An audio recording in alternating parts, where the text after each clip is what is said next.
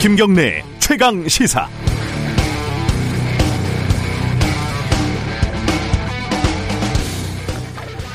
추미애 장관 아들 군대 휴가 특혜 의혹 관련된 검찰 수사가 마무리가 됐습니다. 예상했던 수준과 크게 다르지 않아요.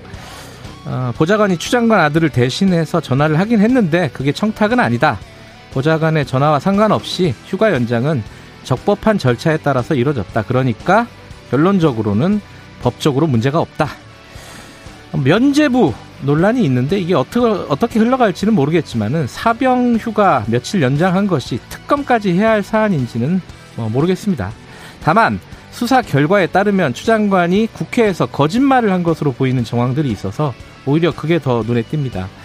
보좌관이 부대에 전화를 했느냐는 질문이 여러 번 있었는데 그때마다 추 장관은 그런 사실이 없다, 시키지 않았다, 확인하고 싶지 않다 이렇게 대답을 했었잖아요. 일단 보좌관이 수차례 부대에 전화를 한 것은 맞고 보좌관과 추장관이 나눈 문자를 보니까 부대 관계자 전화번호를 추장관이 직접 보내주고 보좌관은 아들 휴가 관련 진행 상황을 상세하게 보고를 했습니다.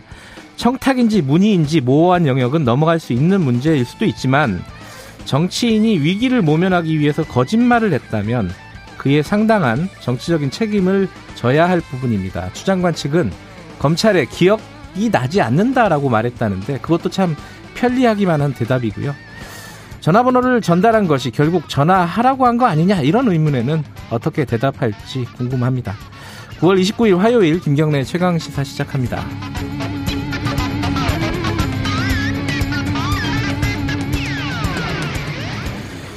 네, 김경래 최강 시사는 유튜브 라이브 열려 있습니다. 실시간 방송 보실 수 있고요. 어, 문자 참여 기다립니다. 샵 9730으로 보내주시면 저희들이 공유하겠습니다. 짧은 문자는 50원, 긴 문자는 100원입니다. 스마트폰 콩 이용하시면 무료로 참여하실 수 있습니다. 지금 유튜브에서 실시간 채팅 기능이 지원이 되지 않는다고 하네요. 어, 문자나 콩으로 의견 주시면은 저희들이 반영하겠습니다. 어, 오늘 1부, 2부에서는요, 어, 지금 공무원 피살 사건 어, 이 부분에 대해서 여야 입장들 들어보는 시간 좀 마련했습니다.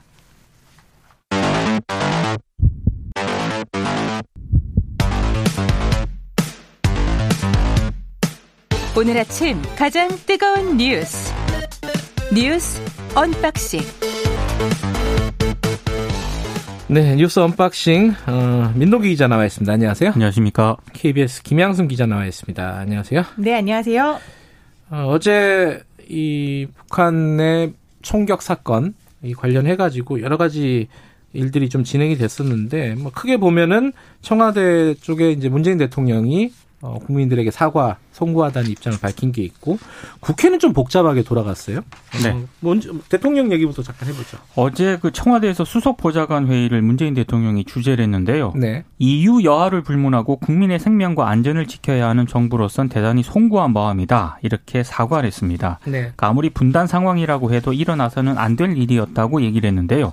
사건 발생 6일 만에 공개석상에서 직접 문재인 대통령이 입장을 밝혔습니다. 근데 그러면서 북측이 통지문 보내오지 않았습니까? 네. 아, 이제 김정은 위원장이 우리 국민들께 대단히 미안하게 생각한다는 뜻을 전해온 것을 각별한 의미로 받아들인다 이렇게 평가를 했는데요. 네. 어, 일각에서는 문재인 대통령이 김 위원장 사과를 지나치게 호의적으로 평가한 것 아니냐 이런 비판도 제기가 되고는 있습니다. 네. 아, 문재인 대통령이 이번 사건에 대해서 남북이 공동으로 해법을 모색을 하고 군사 통신선을 복구할 것을 어제도 거듭 제안을 했는데 북측이 어제까지도 군 통신선을 꺼놓고 있어가지고요. 호응할 가능성이 현재로서는 좀 낮아 보입니다. 뭐 여러 가지 제안들을 계속 북한에 하고 있는데 그렇습니다. 공동조사라든가 뭐. 네. 아니면 군 통신선이라든가 제안을 하고 있는데 북한에서는 좀 묵묵부답 대답이 없는 거죠 네. 지금. 예. 지금 국회에서는요 여러 가지 이 관련된 일들이 벌어지고 있습니다. 어, 그 중에 하나가 이제 민주당에서 이 특위를 구성을 했잖아요. 거기서 월북과 관련된 얘기들을 조금 구체적으로 자세하게 좀 밝혔어요. 이건 어떤 내용인지 좀 얘기를 해주시죠. 네, 여당에서 서해 민간인 피살 사건 공동조사와 재발방지 특별위원회라는 좀 긴 제목의 위원회를 네. 만들어가지고 조사를 하고 있어요. 예. 다양한 경로로 이제 한미 첩보를 획득을 해서 확인을 했다라고 이제 황희 의원이 밝혔는데요. 네. 구체적으로 소스를 밝힐 수는 없지만 이제 피격 사망한 해양수산부의 이 어업 지도원이 월북한 것은 사실로 확인되어 가고 있다라고 이렇게 밝혔습니다. 네. 이게 여기에 대해서 출처를 밝힐 수는 없지만 팩트 자료가 존재하고 또 앞으로도 보존될 것이기 때문에 결코 가릴 수는 없는 사안이다. 음. 어, 여기에 대해서 유족들이 이제 반발을 하고 있지만 어쩔 수 없는 문제다. 그래서 황 위원장이 그뭐 구명조끼를 입고 있었다거나 아니면 신발을 가지런히 놓고 사라졌다라는 그 정황만 놓고 월북으로 판단하는 게 아니다. 밝힐 수는 없지만 그 이상의 정보 자산에 접수된 내용을 갖고 국방부는 판단을 하고 있다. 이렇게 이야기를 했습니다. 그 이상의 뭔가는 구체적으로 밝힐 수는 없다는 그렇죠. 거잖아요. 그렇죠. 또. 예, 그 부분이 이제 사실 이제 첩보라는 게 통신선일 가능성이 그렇죠. 꽤 높은데 네. 이제 월북을 했다라고 얘기를 했다는 얘기들이 처음부터 나왔었잖아요. 그렇죠. 북한한테. 북한군에게 북한군하고 이 예. 이제 사망한 업지도원하고 예. 사이의 대화를 이제 예. 감청을 예. 한 내용인 거죠.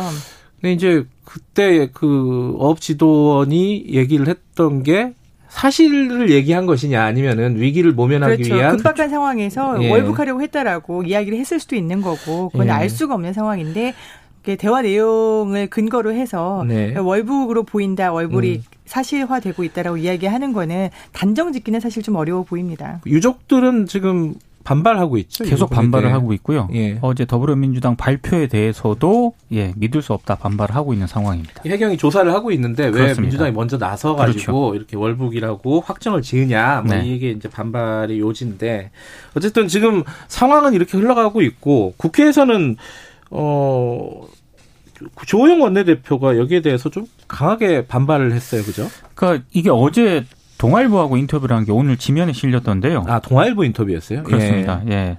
연유를 몸에 바르고 태우라는 그런 구체적인 내용의 북한군 통신이 우리 군에 입수가 됐다. 이렇게 얘기를 했습니다. 그러니까, 그러니까, 앞에서 우리가 얘기했던 건 월북에 대한 논란이고 네. 이 지금 얘기하는 거는 시신 소각에 시신 대한 소각에 그렇죠. 대해서 이제 구체적으로 얘기를 네. 했는데요. 이 연유라고 하는 게 이제 북한에서는 휘발유라든가 경유와 같은 아, 연료로 쓰는 기름을 연료로 쓰는 기름 네, 연유 통상 예. 연유라고 하는데 예. 이 연유라는 표현을 썼다는 겁니다. 북한 음. 그 통신을 우리 군에 이제 북한의 통신이 우리 군이 감청한 내용에 따르면 음. 그런데 이제 조영 원내대표는 이런 상황인데도 지금 북한 얘기가 다르고 국방부 얘기도 다르고 예. 국정원 얘기도 다 지금 다르고 있으니까 예.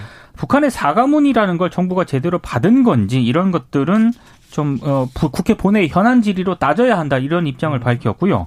그리고 오늘 또 한겨레 보도를 보니까 네. 우리 군이 수집한 첩보에는 태웠다는 표현은 있는데 네. 태운 것이 주검인지 부유물인지는 분명한 언급이 없었다라고 또 보도를 하고 있습니다. 음. 그러니까 이게 지금 정확하게 입장들이 조금씩 나뉘고 있어가지고요. 이거는 좀 조사가 좀 필요한 대목인 것 같은데 조사가 가능할지 여부가 그렇죠. 좀 미지수인 그렇죠. 거죠. 사실. 거죠. 네. 왜냐하면 네. 청와대에서도 이제 뭐 어떤 대통령의 행적을 밝혀라 아니면은 근거가 무엇이냐라고 기자들이 물었을 때 우리가 갖고 있는 것들도 정보의 파편이다라고 음. 이야기를 했거든요. 네. 네. 이 파편화된 정보에서 북한은 사과문에서 부유물을 태웠다라고 이야기를 했지 않습니까? 네. 근데 우리 국방부는 또 당초 발표를 할 때 시신을 훼손했다, 주검에다가 직접 불을 붙였다라고 이야기를 그렇죠. 했어요. 음. 근데 그 이후에 계속 말이 바뀌고 있는 것이기 때문에 어느 첩보가 사실인지 그다음에 어느 선까지 확인을 할 수 있는지는 사실상 소각을 했다면은 그리고 부유물인지 아니면 주검까지 포함인지 북한군만이 알고 있는 사실이거든요. 그렇죠. 뭐 이렇게 화면으로 찍은 것도 아닐 것이고 그렇죠. 그죠. 근데 이런 논란 때문에 어 지금 국회에서 대북 규탄 결의문이 불발이 됐다 이렇게 볼 수 있는 건가요?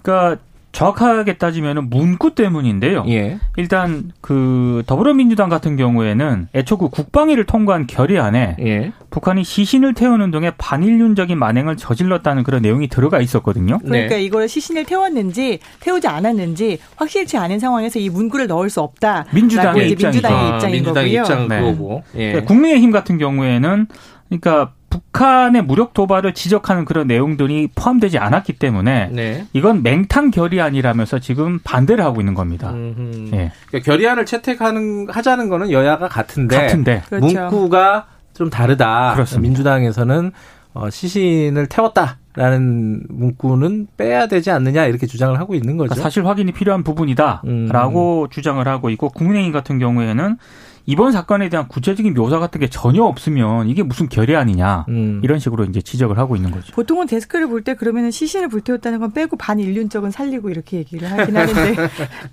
그게 이제, 이제 협의가 잘 돼야 되는데 네. 그게 지금 안 되고 있는 거고 그런데 그 뭐, 뭐라 그러죠 그거 긴급 현안 질의 질문 이거는 지금 어떻게 연계가 되는 거예요? 이것도 안, 하, 안 하겠다는 건가요? 하겠다는 건가요 지금? 그 부분에 대해서도 지금 아마 그 음. 여야 합의가 이루어져야 될 것 같은데요. 예. 예. 야당은 지금 6일날 어, 추석 세고 하겠다는 거잖아요. 하겠다라는 거죠. 예. 근데 네. 여당은 정확하게 입장 같은 게 아직 나오지는 않은 음. 걸로 제가 알고 있습니다. 그러면 그거는 저희들이 어, 오늘 미- 더불어민주당 또 연결을 하니까 그때 네. 좀 정확하게 여쭤 어, 물어보도록 하겠습니다.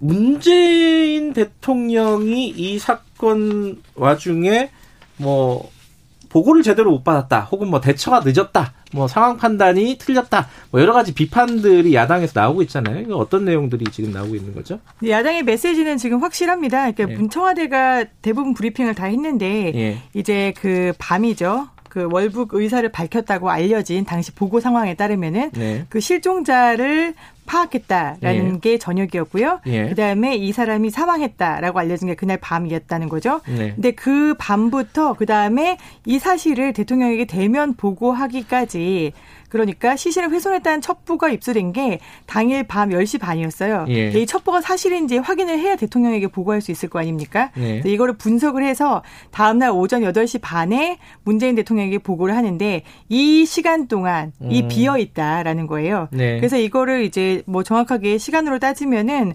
뭐한 10시간? 10시간 정도 네. 됩니다만 이제 야당에서는 세월호의 7시간과 같다라고 해서 문재인의 7시간에 대한 행적을 밝혀라라고 주장을 하고 있고요. 청와대에서는 어, 일관된 분석, 앞서도 우리가 얘기했지만 이게 정보의 파편이었는데 신뢰할 수 있는 수준이 돼야지 대통령에게 보고를 할 수 있을 텐데 네. 뭐 아무것도 확인이 안 된 거를 대통령에게 다 갖다 보고할 수 있겠느냐. 네. 그것도 새벽 시간에 이렇게 주장을 하고 있는 상황입니다.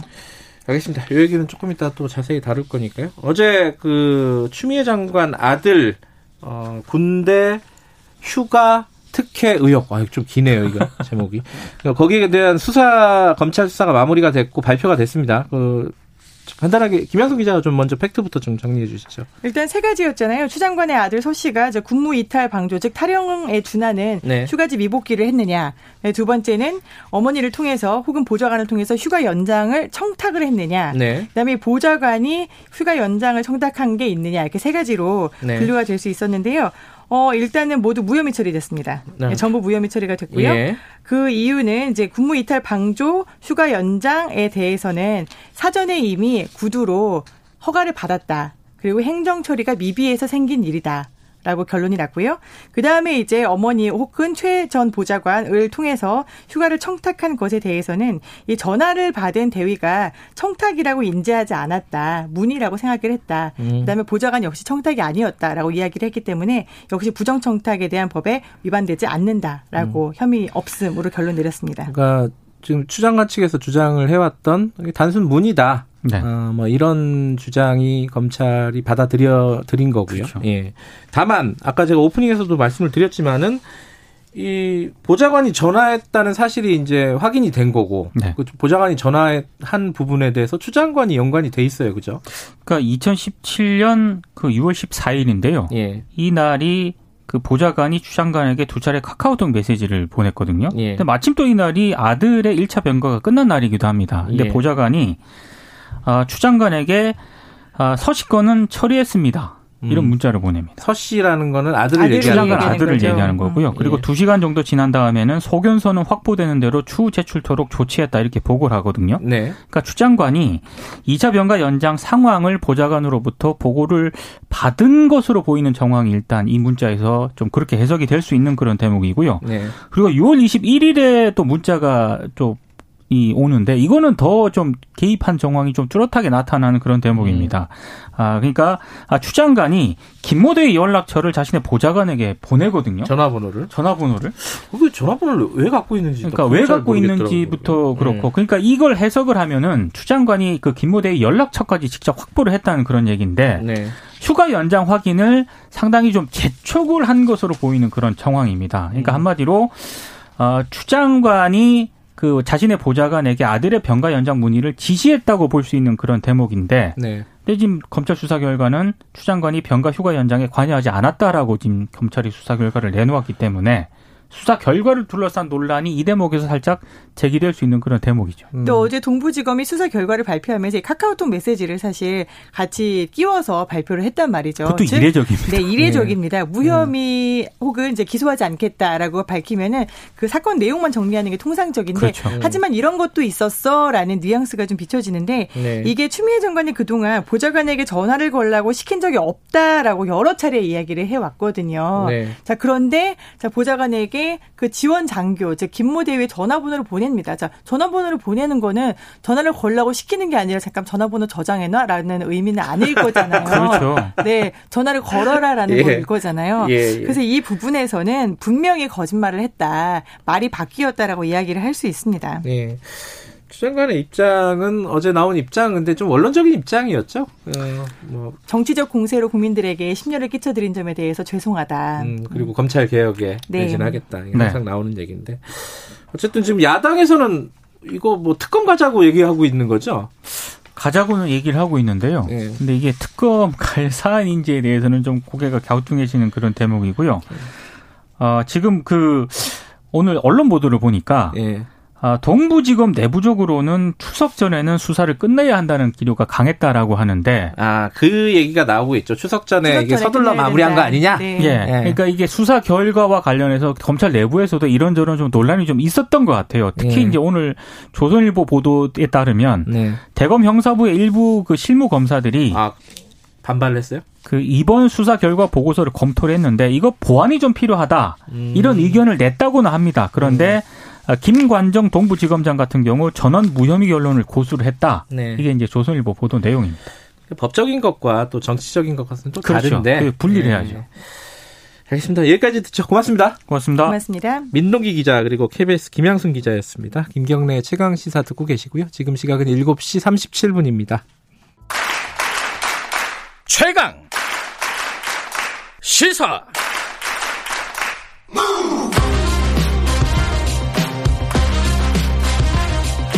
지금 여러분께서는 김경래 기자의 최강 시사를 듣고 계십니다. 네, 어제 국회에서 어, 북한의 피격 총격 사건과 관련해 갖고 굉장히 시끄러웠습니다. 이게 어, 대북 규탄 결의안 채택과 관련해서도 논란이 있었고요. 그 이 와중에 지금 국회 외통위 외교통일위원회에서는 종선 종전선언 촉구 결의안이 어, 상정이 되니 많이 가지고 또 논란이 있었습니다. 오늘은 어, 국회 외통위 소속인 김기현 국민의힘 의원 먼저 좀 연결할게요. 어, 의원님 안녕하세요. 네, 반갑습니다. 김기현입니다. 예. 이 종전선언 촉구 결의안이라는 거는 어, 이게 자동 상정인 거죠? 지금까지 수기 기간이 있었고 근데 그 상정이 안 됐죠? 어떻게 된 겁니까, 지금 상황이? 어, 우리 국회법에 의하면요. 국회법 예. 59조 2에 의하면 숙려 기간 20일을 포함해서 네. 총 50일이 경, 제출된 지 50일이 경과되면 위원회에 네. 자동 상정된다는 뭐그 규정이 있습니다. 예. 다만 거기에 그 그렇지만 위원장과 간사들과 합의를 하면 그렇지 않도록 그렇게 규정이 되어 있죠. 네. 그런데 이제 그 법안의 내용은 어그 그 법의 내용은 이게 국회법상 절차에 따라 상정된 것으로 본다는 것이고 네. 상정되었다고 해서 회의 안건으로 하는 건 또 별개의 문제입니다. 네. 회의, 회의의 안건으로 하는 건 여부는 의사 일정이라고 하는 것인데요. 예. 회의 안건으로 할지 말지 어느 날 회의 안건으로 할지는 의사 일정을 정하는 데 달려 있는데 예. 이 의사 일정은 위원장과 양당 간사가 협의로서 정하도록 되어 있고 그동안 네. 그렇게 늘 해왔습니다. 예. 그러니까 예. 50일의 기 간은 경과되었지만 음. 어저께 하, 던 회의의 안건을 할 건지 말 건지 음흠. 의사 일정을 할 건지 말 건지에 관한 얘기였는데 지금 상황이 지금 종전 선언 촉구 결의안을 할 상황이 아니지 않느냐. 음, 네. 그러니 이거는 보류해놓고 네. 진행 상황이나 이 사건의 경과, 북한의 태도 네. 이런 것들을 봐가면서 우리가 논의할 시기가 되었을 때 네. 그때 논의하자고 우리가 제안을 했던 것인데 민주당 네. 쪽에서는 막무가내로 50일 경과 됐으니까 무조건 의사 일정에 넣어서 안건을 하자라고 네. 고집했던 것이죠. 음, 지금 더불어민주당 쪽에서 보면요, 뭐 안민석 의원 같은 경우에는 지금이 오히려 더, 그러니까 지금 위기 상황이 오히려 더 어, 종전 결의안을 채택할 때다. 어, 이게 애초에 종전 선언 결의안이 채택이 됐으면 오늘 같은 불행한 사랑, 사태는 없었을 것이다. 이런 취지의 발언을 했는데 이건 어떻게 생각하십니까? 이분 얘기를 들으면 네. 정말 참 정말 무책임한 발언은 얼토당토하는 발언을 아무데서나 막 하신다는 생각이 들어서 도무지 신뢰할 수는 없는 음. 분이라는 생각이 듭니다. 어떤 의미에서요? 안민석 예. 의원은 그동안 했던 여러 가지 행, 그 행동들과 발언들이 네. 무책임했다는 지적들이 많이 있는데 윤지호 뭐 배우 같은 경우 인지호 지킴이를 막 그냥 나서서 하다가 결국은 피해 확산의 책임을 지고 있는 시점에 가 있고 네. 또 뭐 최순실의 뭐 재산이 조단이라 그러고 막 이런 얘기도 하고 해서 다 아무 근검 얘기를 마구 했던 그런 분이시고 최근에는 무슨 욕설을 퍼부었다고 해가지고 욕설 문자를 보냈다고 해가지고 또 예. 논란이 되고 있는 분인데 예, 예. 이분이 말씀하시는 게 도대체 어떻게 이렇게 가볍게 말씀하시나 하는 생각을 음. 하는데요. 이 종전 선언이라는 것은 지금 이미 정전상 어, 정전 협상 협의가 되어 합, 합의가 되어 있어서 지금 네. 우리나라는 네. 전쟁이 중단되어 있습니다. 네. 다만 종전 선언이라고 하는 것은 이제 일종의 평화 협정을 가는 그런 바로 그 사실상 평화 협정과 같은 것인데 네. 아, 선언만 하게 될 것 같으면 평화 올 것 같으면 언제 왜 선언을 하지 않겠습니까? 음. 이 정권이 2018년도 9.19 남북 군사 합의를 한 것이 있는데요. 네. 굉장히 큰 뭐 금자탑이라 되는 것처럼 이렇게 말씀하시는데 그 내용 1항에 보면 해상에서도 뭐 지상, 해상, 공중을 포함한 모든 공간에서 상대방에 대한 일체의 적대 행위를 전면 중지하기로 한다고 약속이 되어 있고요. 음. 거기에 내용에 보면 어떤 경우에도 무력을 사용하지 않기로 한다는 합의까지 다 되어 있습니다. 네. 합의서에 도장까지 다 찍어서 서명 다 했잖아요. 네. 거기에 또 보면 그 밑으로 내려가 보면 1, 1조 5항에 보면 쌍방이 상시 연락 체계를 가동하고 비정상적 상황이 발생하면 즉시 통보하는 한다고 규정이 다 돼 있단 말이죠. 네. 그런데 북한은 일방적으로 지금 이 그 군사 이 통신선을 끊었다고 지금 얘기하는 게 정부 입장 아닙니까? 네. 아니 이렇게 다 합의를 해서 서로 서명까지 다 했는 걸 2년도 안 되어서 지금 안 지키는 판에 종전 선언만 하면 대한민국이 영원히 이제 평화 오고 전쟁이 사라질 것이라고 음. 하는 이런 터무니없는 생각을 어떻게 하시니 저는 도저히 음. 이해할 수가 없습니다. 그러니까 지금 종전선 어, 결의안 채택하는 게 의미가 없다 이런 말씀이시네요. 종전선언을 예. 해서 예. 대한민국이 평화가 온다면 왜 안 하겠습니까? 그 음. 평화라고 하는 것은 종전선을 통해서 하는 것이 아니고 예. 대한민국의 힘이 강해지고 상대방이 비핵화를 해서 무기를 핵무기를 버리고 해야 네. 힘의 균형이 이루어지는 것이니까 그런 과정들을 봐가면서 종전선을 해야 된다라고 하는 음. 것이 저희들 입장이죠. 또 하나가 어제 이제 대북 규탄 요번 사건에 대해서 요번에 그 우리 어업 지도원이 어, 피격당한 사건 에 대해서 대북 규탄 결의안을 채택을 하려고 했는데 이게 안 됐단 말이에요. 이게 민주당 논평을 보면은 국민의힘이 논의를 거부했다는 거예요. 이거 어떻게 보십니까? 정말 적반하장도 유분수이 정말 기가 막힙니다. 예. 이 사안은 원래 우리가 이 우리 당에서 네. 이 중요하고도 심각한 상태에 대해서 예. 국회 본회의를 열어서 긴급 현안 질의를 하자고 제안을 했죠. 그러면서 예. 대북 규탄 결의안도 처리하자고 제안을 했습니다. 네. 그런데 민주당 측에서 처음에는 대북 규탄 결의안을 처리하겠다고 본회의 하겠다고 먼저 원포인트 국회 본회의 하겠다고 제안하셔놓고 네. 현안 긴급 긴급 현안 질의를 하자는 데서는 발을 빼고 그러면서 허지부지해서 아예 결의안 규탄 결의안도 통과시키지 않을 것처럼 본회의를 네. 열어야 통과가 되는 거니까요. 네. 그런 상태여서 우리 당이 부득이 어저께 정이 그렇다면 본회의를 열어서 규탄 결의안에서 통과시키자고 제안을 했죠. 아, 현안 질의와 그, 상관없이 현안 질의는 그런 차차 논의를 하긴 예, 하고 예. 아예 자기들이 거부를 하니 예. 이 규탄 결의안에도 열어야 어, 예. 본회의를 열어야 통과시킬 있으니 하자고 예. 했는데 예. 민주당이 들고 나온 규탄 결의안이라고 하는 내용이 예. 너무나 터무니없는 맹탕 같은 얘기라는 거죠. 음. 국회 국방위에서 여야가 합의해서 통과시켰던 결의안이 있습니다. 그 9월 24일인가 그런데요. 예. 그 결의안 내용에도 북한이 이게 그 이게 우리 공무원을 살해하고 그 총, 총으로 총격으로 살해하고 시신을 불태우는 등의 북한이 반인륜적 만행이라고 하는 규탄을 한다는 내용이 들어가 있는데 네. 어제 민주당에서 제안했던 그 이 안에는 그런 내용이 싹 다 빠져버렸습니다. 북한에서 총살되었다, 뭐 총격에서 사망했다 이렇게 얘기가 돼 있단 말이죠. 음. 아니 이렇게 뭐 이게 무슨 규탄 결의안이냐? 그냥 면피용으로 아이 규탄 결의안조차도 안 한다고 하면 이상하니 국민들에게 뭐라도 한 것처럼 보이기 위해서 그냥 결의안을 위한 결의안을 하려는 것이다. 네. 그럴 것 같으면 차라리 제대로 된 그 현안 긴급 현안 질의를 우리는 해야 되는 거 아니냐는 입장을 음. 밝혔던 거죠. 근데 이제 민주당 입장을 보면요. 시신을 불태웠다라는 게 이제 어좀 확인이 필요한 거 아니냐. 지금 이제 우리 우리 측 처음 애초에 조사가 다르고 북한의 또 입장도 다르고 그래가지고 확인을 좀 더 해봐야 되는 게 아니냐 이 입장이던데 이 여기 에 대해서는 어떻게 보십니까? 그게 그러니까 참 기가 막힙니다. 이 시신을 불에 태웠다고 하는 것은 예.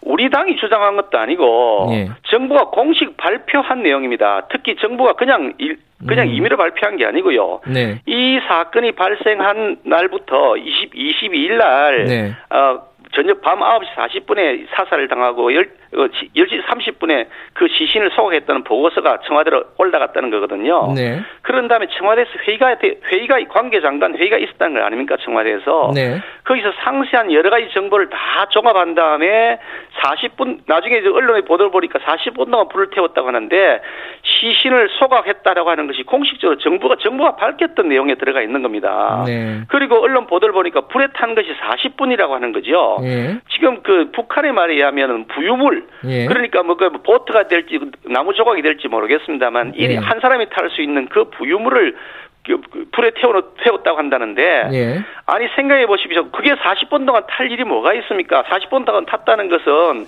그 영상을 티오딘간 영상을 통해서 다 촬영을 해서 시간을 확인한 것 아니겠습니까? 네. 사람이 시신을 태웠기 때문에 시간이 그렇게 걸린 것이라는 것은 누가 봐도 당연한 일인데 음. 어떻든 정부가 여러 가지 정보 뭐 통신 정보 뭐 인적 정보 무슨 영상 정보 다 취 합했겠죠. 네. 그런 다음에 아주 우리 우리 군의 그 이 통신 체계와 우리 군의 정보 체계를 확실하다고 믿으라고 이렇게 요구하시는 정부 여당에서 네. 아그 분석 보고가 틀렸다. 특히 대통령에게 보고하기 위해서 음. 장시간에 걸쳐서 사전 검토를 한 결과가 시신을 소유했다, 불에 태웠다고 하는 것인데 네. 그걸 이제 와서 아니라고 흐지부지 북한의 말 한마디에 발을 빼면 네. 아니 그게 무슨 대한민국 정부냐 국민의 안전과 생명을 지키기 위해서 이렇게 저기 행동하면 어떻게 하느냐 네. 라고 하는 비난을 받지 않을 수 없는 거 아닌가요? 예. 그리고 지금 어 국민의힘에서 계속 제기하고 있는 문제 중에 하나가 청와대 대응 문제입니다. 특히 이제 문재인 대통령에게 대면 보고하는 시점이 어한 10시간 정도 늦었다. 어, 이거에 대해서는 뭐 국정조사 하자 이런 주장을 하고 계신 거죠. 이거는 어떻게 지금 보고 계십니까?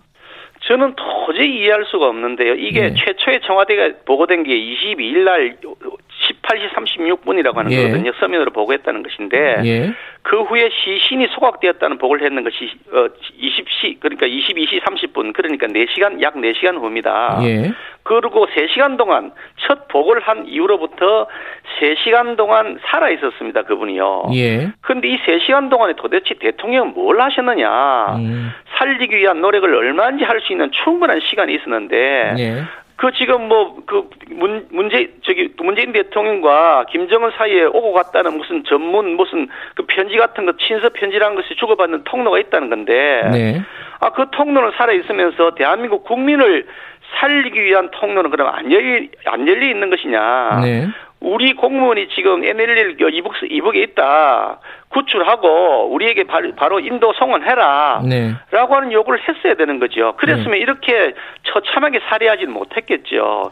아무런 조치를 안 했단 말이죠. 그러고 나서 그 후에도 대통령에게 보고하지 않고 밑에서 뭐 관계 장관 회의만 한 다음에 가만히 있다가 그 다음날 아침 6시, 8시 반에 보고를 했다는 것인데 네. 그래서 10시간이라는 시간이 비는 거죠. 네. 그래서 왜 그러면 일찍 대통령에게 보고하지 않았냐 했더니 이인영 통일부 장관 그 답변이 새벽이어서 그랬다 이런 얘기인데 네. 아니 그럼 새벽이어서 그랬다 그러면 뭐 대통령께서 주무시기 때문에 뭐 깨울 수가 없어서 그랬다는 뜻인 것 그스로 들립니다. 음. 아니 대한민국 국민이 생명이 지금 경각에 달려서 있는데 네. 새벽이어서 잠, 잠을 주무시는데 깨우지 못했다라고 음. 한다면 그거 말이 되겠습니까? 그러니까 이게 도저히 상식적으로 말이 안 된다.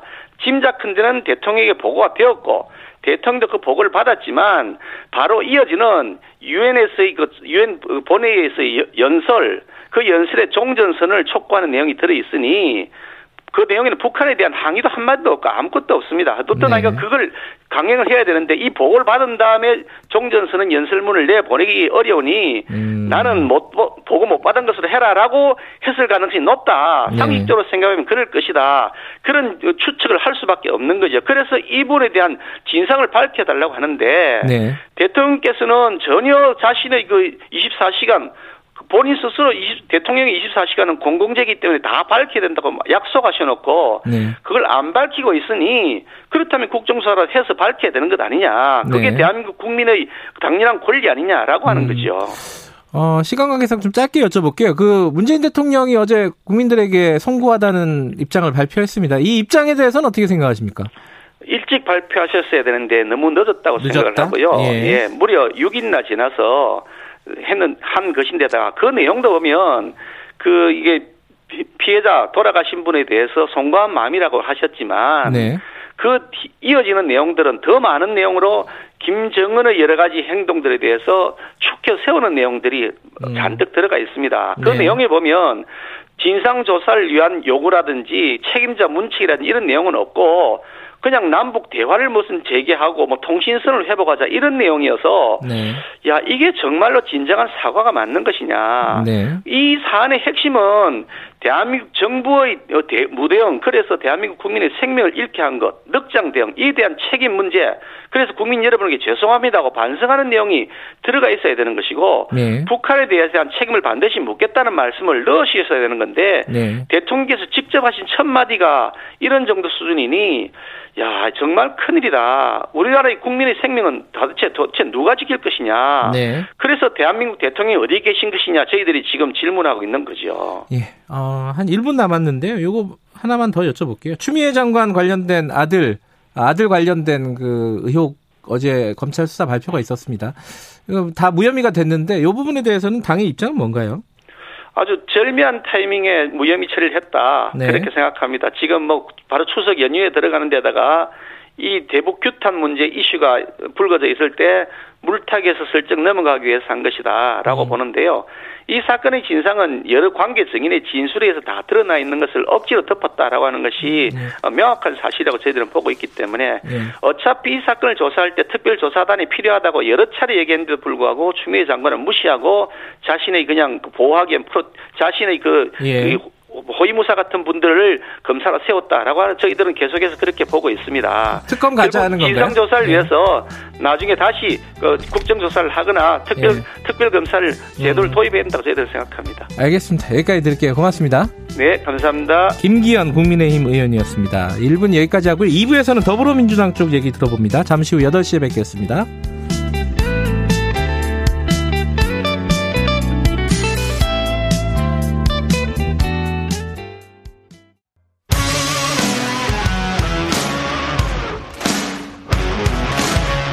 뉴스타파 기자 김경래 최강 시사. 네, 해양 공무원 총격 사건을 두고요. 대북 규탄 결의안을 국회에서 이제 통과시키려고 여야가 지금 협의 중인데 이게 무산이 됐습니다.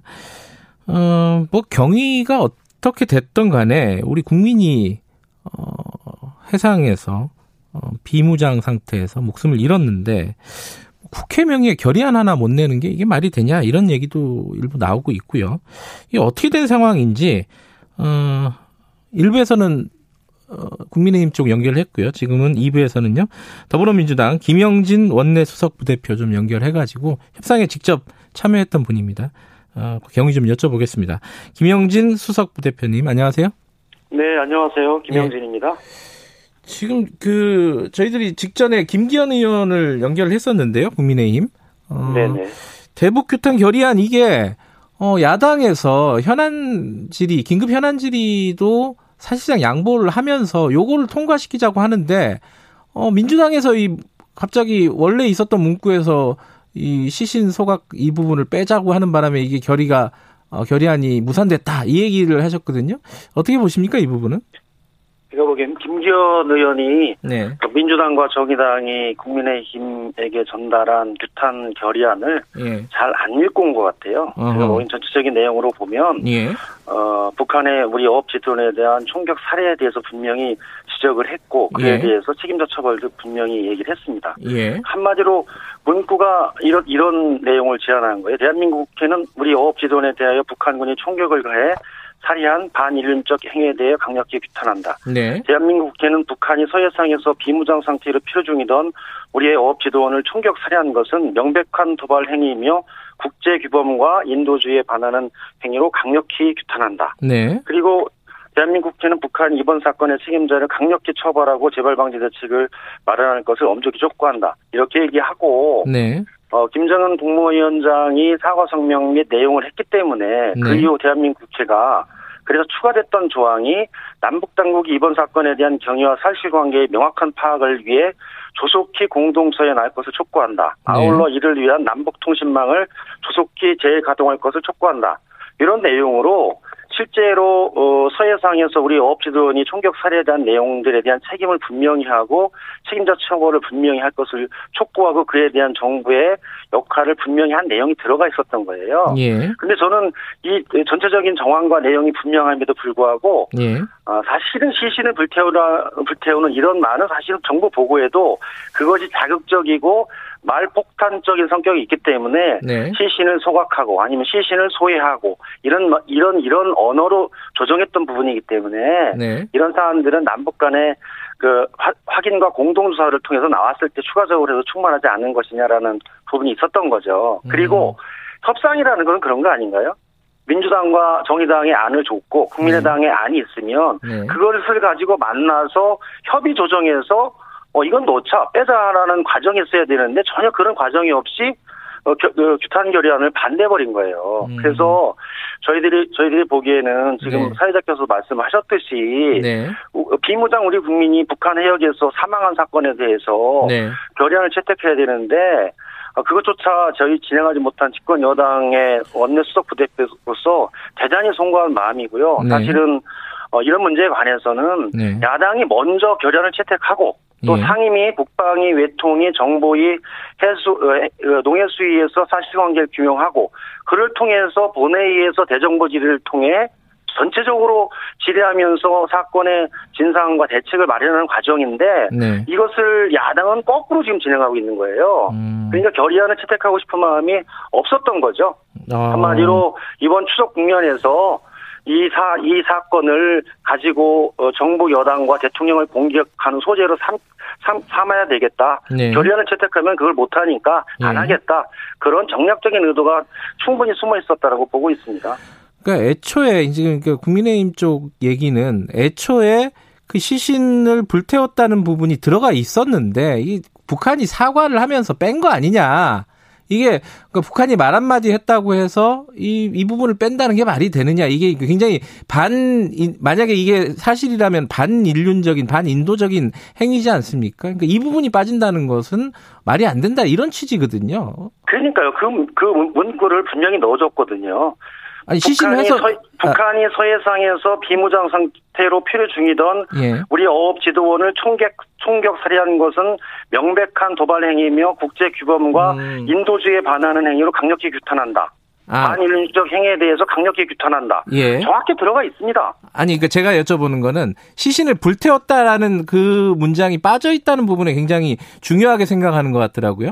저는 제가 보기에는 그 예. 문제 그 문장이 전체적으로 예. 이번 서, 어, 서해 서해에서 우리 어업지도원의 총격 어, 살해 사건의 본질적인 네. 요소는 아니라고 봅니다. 어. 저는 그것 그것을 빌미로 결의안을 채택하지 않았다라는 것은 결의안을 채택할 의지가 없었고 이 문제를 가지고 정쟁을 통해서 음. 정부 여당과 대통령을 공격하겠다. 네. 어, 추석에 이 문제 가지고 그 한번 해보겠다 이런 좀좀 좀 좋지 않은 의도가 숨겨져 있었다 그렇게 보고 있어요.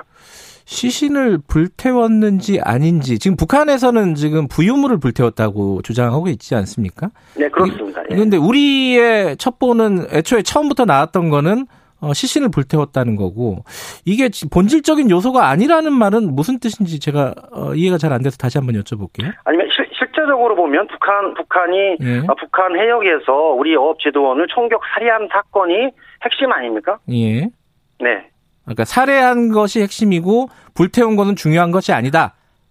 제가 제가 말씀드린 것은 중요한 예. 것은 사실이 아니다는 것이 아니라 예. 북한에서 부유물을 불태웠더라고 언급한 상황에서 네. 그것을 그 문제를 부각시켜내면서 어, 남북 간의 긴장을 고조시키고 말폭탄을 주고받는 것보다는 네. 실체적인 진실을 규명하고 책임자를 처벌하고 네. 어, 어 유해를 수습해 나가면서 어, 남북 관계를 평화적으로 관리해 나가는 것이 중요한 사항이라고 보는 거죠. 네네. 네. 지금 제가 보기에는 어 우리 그 국민의힘의 의원들은 그러면 네. 왜 그런 그 강경 군사적 대응을 하지 않았냐라고 하는 것은 그럼 연평도와 백령도에서 K-55 대포로 그 북한 해군의 함정에 대해서 포를 쏘라는 건가요? 음. 알겠습니다. 그 그러면 네, 저 제가 보기에는 상식적이지 않은 지금 그 제안들을 하는 거예요. 네. 남북 간의 군사적인 긴장 상황과 그 속에서 어, 전개됐었던 네. 우리 어업지대원의 총격 살해 사건을 정말 냉정하고 냉철하게 잘 그 관리하고 북한의 책임을 분명히 하고 이후에 이런 사건이 네. 다시 발생하지 않도록 제도적인 차원의 준비를 음. 남북 간 당국이 만들어 나가는 게 중요한 국면이라고 보는 거죠. 예. 그럼 어쨌든 이 그 대북 결의안, 대북 규탄 결의안과 관련돼서는 새로운 협상은 없는 겁니까? 아니면 이거 끝나는 겁니까? 어떻게 되는 거예요? 어, 제가 보기에는 예. 그 국민의 힘에서 결의안을 채택할 의지가 없습니다. 음, 음. 어, 제가 보기엔 그 두 문구를 가지고 거부한다는 것은 네. 그러면 협상장에 나와서 그 문구를 넣자. 네.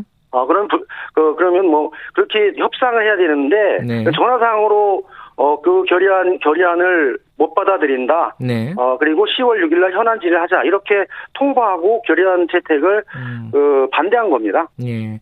네, 왜냐하면, 예, 예. 협상이라는 것은, 국민의힘과 민주당과 정의당이 만나서 네. 그럼 이, 이, 이, 문안을 넣고 실제적으로 서해상에서 발생한 우리 어업지도원의 총격 살해 사건에 관한 국회 입장을 좀 분명히 하자. 네. 이렇게 해서 의견을 조정해 나가는 것이지 네. 국민의힘의 의견을 바, 그 들어주지 않으면 못하겠다. 네. 어, 제가 보면 국민의힘의 국회 상에서의 오만과 독선이 지금 하늘을 찌르고 있습니다. 예. 네네.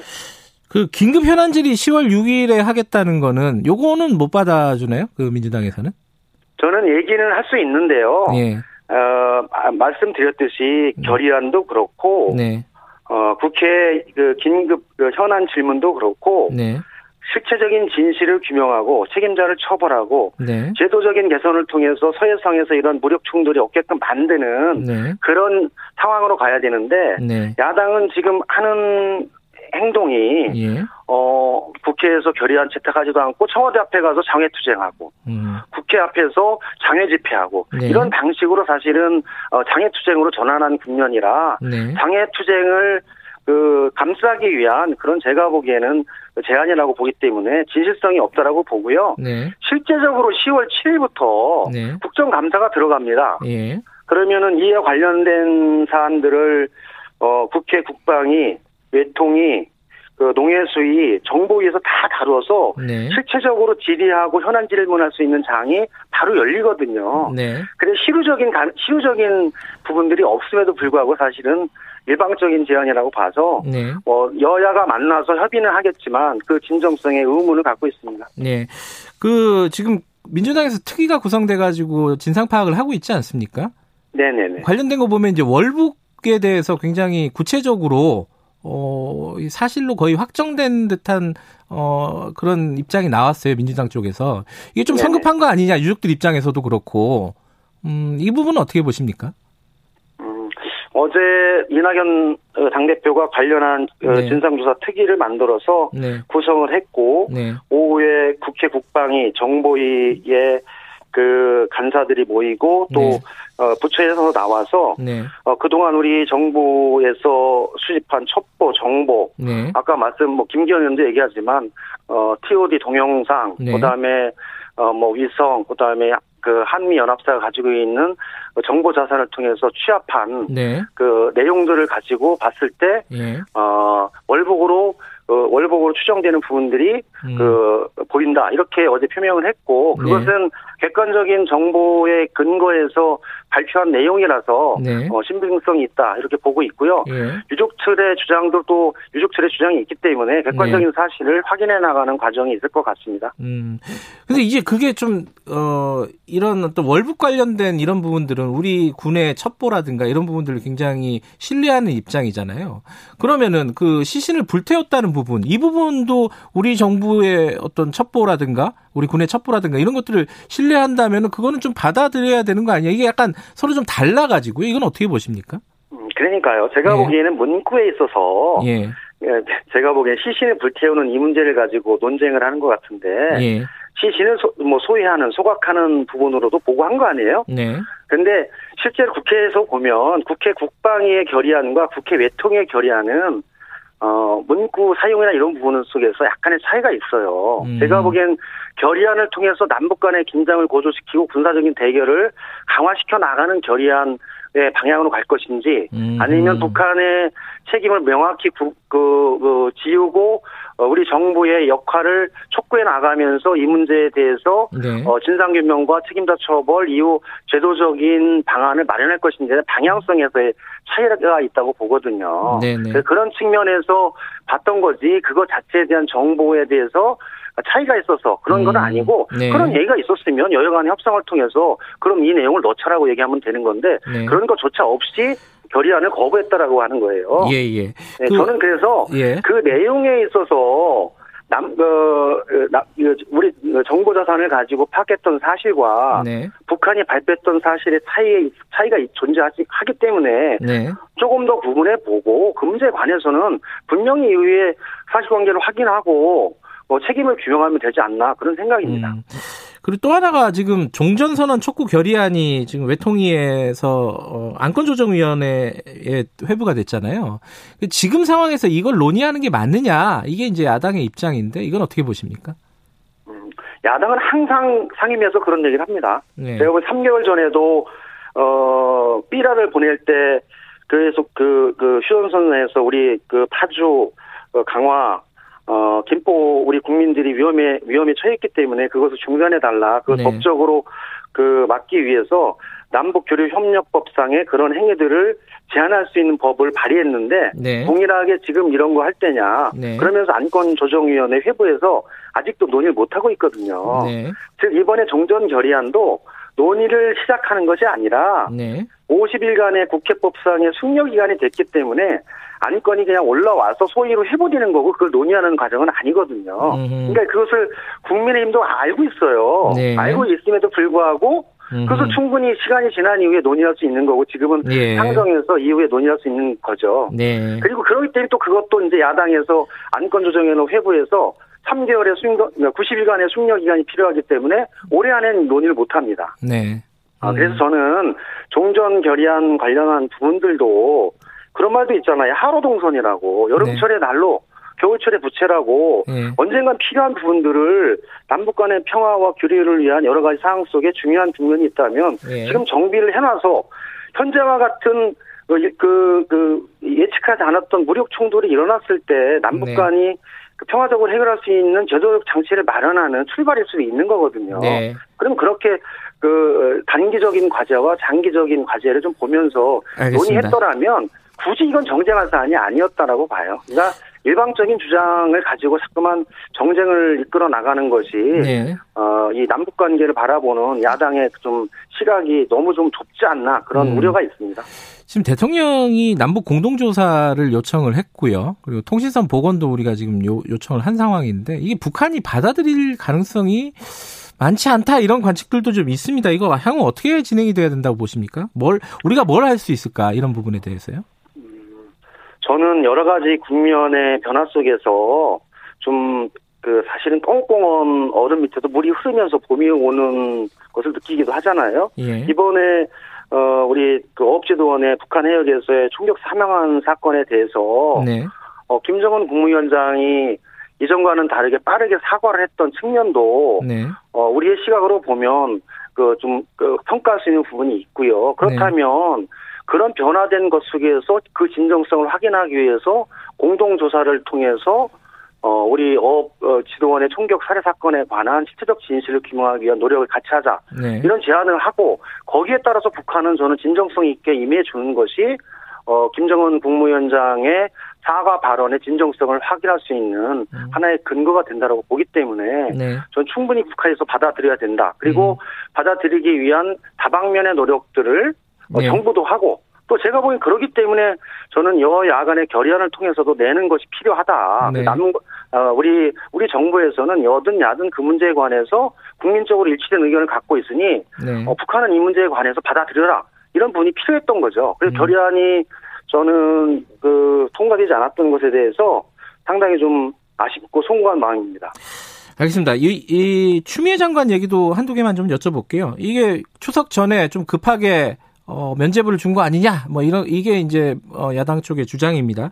어, 이 부분에 대해서는 어떻게 생각하십니까?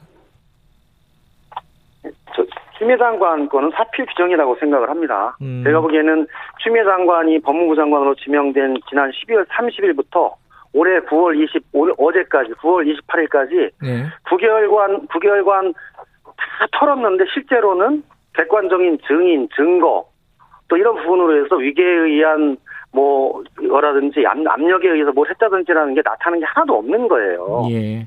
그래서 그런 사실을 가지고 9개월간 과연 우리 국회가 아, 이 코로나 위기 속에서 민생 경제가 어렵고 어, 이, 그 8월 달에도 코로나 확산이 되면서 음식업과 숙박업에서 15만 개 일자리가 사라지는 이, 이 중요한 국면에서 네. 야당이 추미애 장관 병가를 어, 군, 공무주의에 따라서 한 것을 가지고 그렇게 할 사안인가. 네. 저는 어, 대단히 실망스럽고 야당 측에서 이런 문제에 관해서는 어, 법적인 조치가 나왔기 때문에 네. 사과하고 네. 앞으로는 이런 문제를 가지고 국회가 파행되는 것은 음. 저는 이제 여야가 어, 같이 좀 깊게 생각해야 되지 않나 그런 생각입니다. 그 법적인 걸 떠나서요. 어, 이제 카톡 내용을 보면은 추미애 장관이 국회에서 사실상 거짓말을 한 게 아니냐. 어, 보좌관에게 전화를 시킨 적이 없다라고 얘기를 했었고요. 어, 근데 이 부분에 대해서는 어떻게 보세요? 그분에 관해서는 네. 어 10월 국정감사에서 추미애 장관이 네. 어 자기의 입장을 표명할 것으로 봅니다. 음.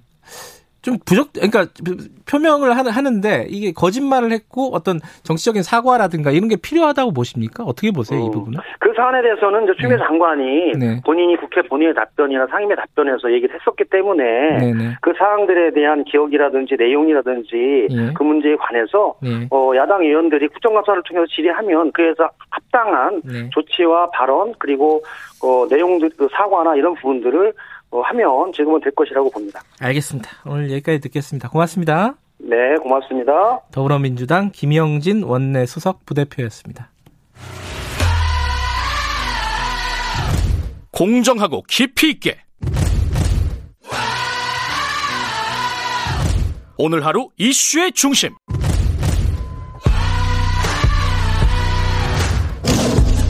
김경래의 최강 시사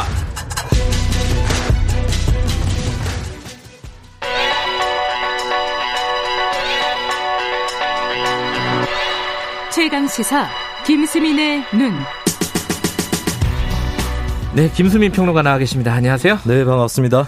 오늘 오랜만에 정의당 얘기 좀 해보네요. 그죠? 네. 어, 지금 경선, 그 대표 경선이 한참 진행 중이죠? 그렇습니다. 지난 일요일에 경선 결과가 나왔는데 네. 부대표라든지 각 분야 위원장들은 대부분 선출이 됐고요. 네. 대표 선거에서 과반 득표자가 안 나왔기 때문에 10월 5일부터 9일까지 결선 투표를 결선. 실시를 네. 합니다. 일단 1차 선거 결과를 보면 김종철 당 선임 대변인이 29.79% 1위, 배진교 국회의원이 27.68%로 2위를 차지해서 예. 결선 투표에 진출을 했고 했고요.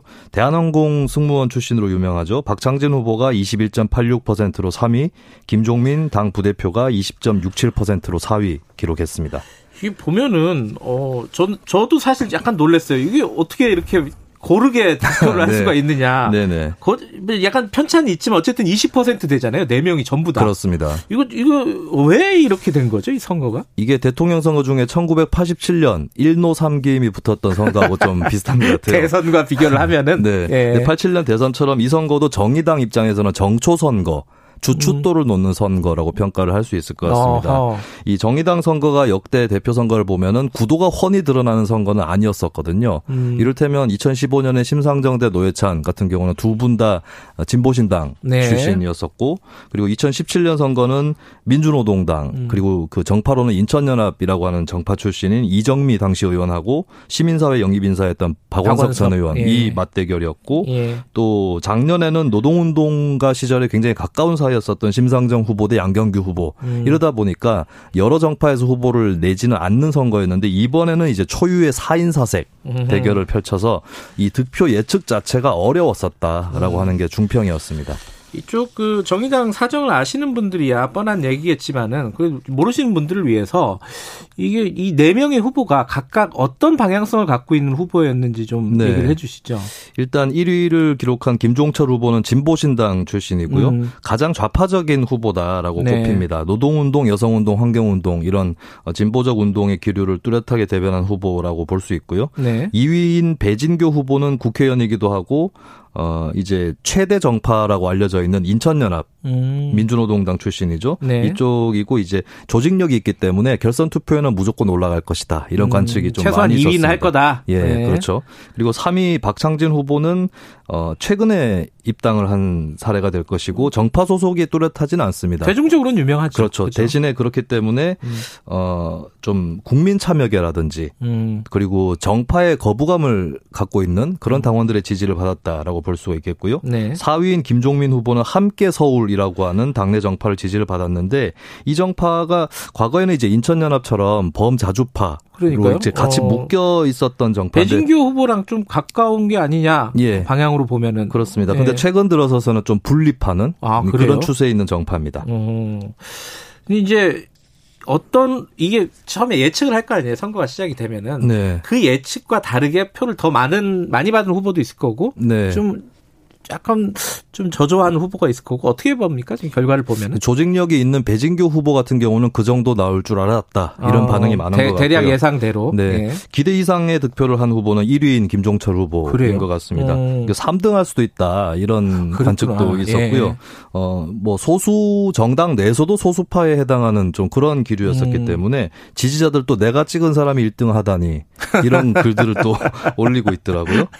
어 이게 또 비례대표 경선 올해 네. 총선할 때에도 후순번을 받았기 때문에 썩 낙관적이진 않았는데 비슷한 성향의 당시 비례대표 경쟁자들이랑 단일화한 게 좀 컸던 것 같아요. 음흠. 그리고 TV 토론이라든지 이쪽에서 좀 선방했다라고 하는 음. 평가입니다. 네. 그리고 기대 이하라고 평가받은 후보는 아무래도 박창진 후보였던 음. 것 같아요.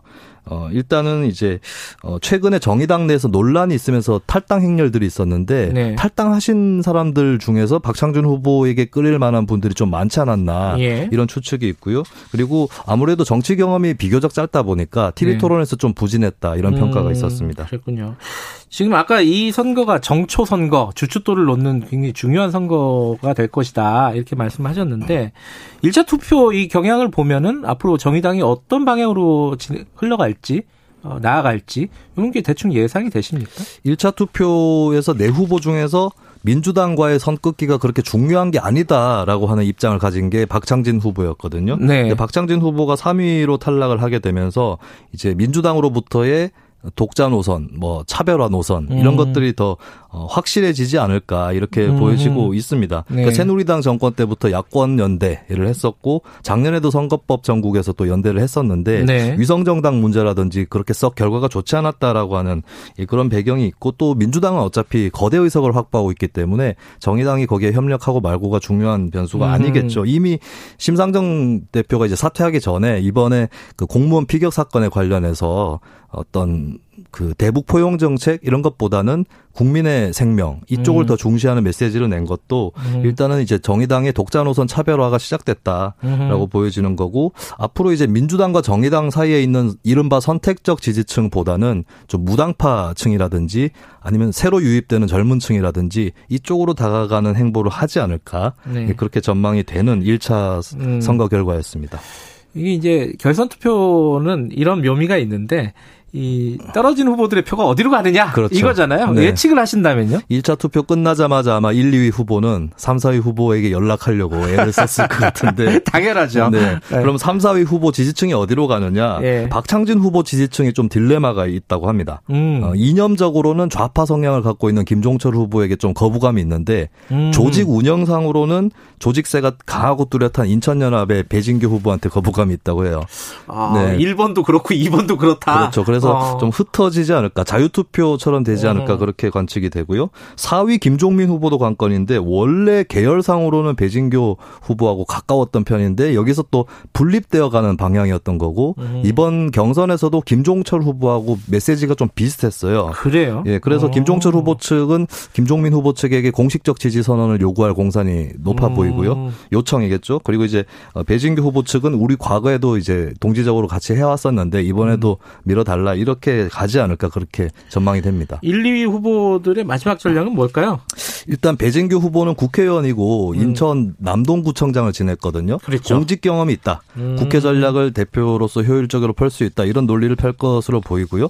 김종철 후보 측은 이제 공직 경험은 없지만 당내 헌신도가 높다. 이런 걸 강조를 할것 음. 같은데 어, 이제 결선 투표 기간 동안 딱히 말 마련된 일정이 없긴 한데 양 후보가 합의를 하면 TV 토론이라든지 뭐 토론을 할 수가 있습니다. 음. 이 토론이 이제 마지막 관건이 되지 않을까 그렇게 보여집니다. 알겠습니다. 정의당 소식이었습니다. 김수민의 눈이었습니다. 고맙습니다. 예, 감사합니다. 2부는 여기까지 하고요. 3부에서는요. 추적 20분 준비되어 있습니다. 일부 지역국에서는 해당 지역 방송 보내드립니다.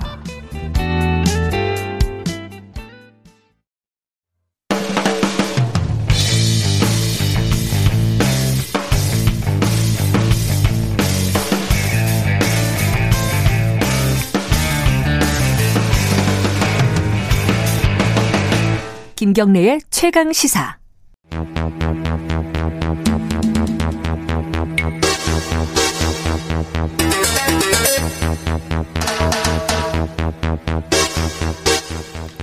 사건의 이면을 들여다보고 깊이 있게 파헤쳐보는 시간입니다. 추적 20분. 오늘도 두 분 모셨습니다. 박지훈 변호사님, 안녕하세요. 안녕하세요. 박지훈입니다. 한겨레 신문 김한 기자님, 안녕하세요. 네, 안녕하세요.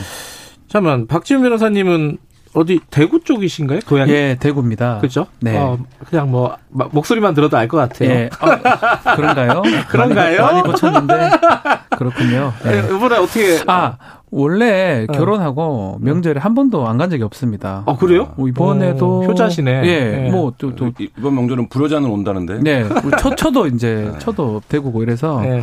가는데 이번에 어머니께서 갈게요 하니까 오지 마라. 그렇게 계속 갈게요 하니까 오지 마라. 나중에 어머니께서 내가 무서워서 그러니까 오지 마라.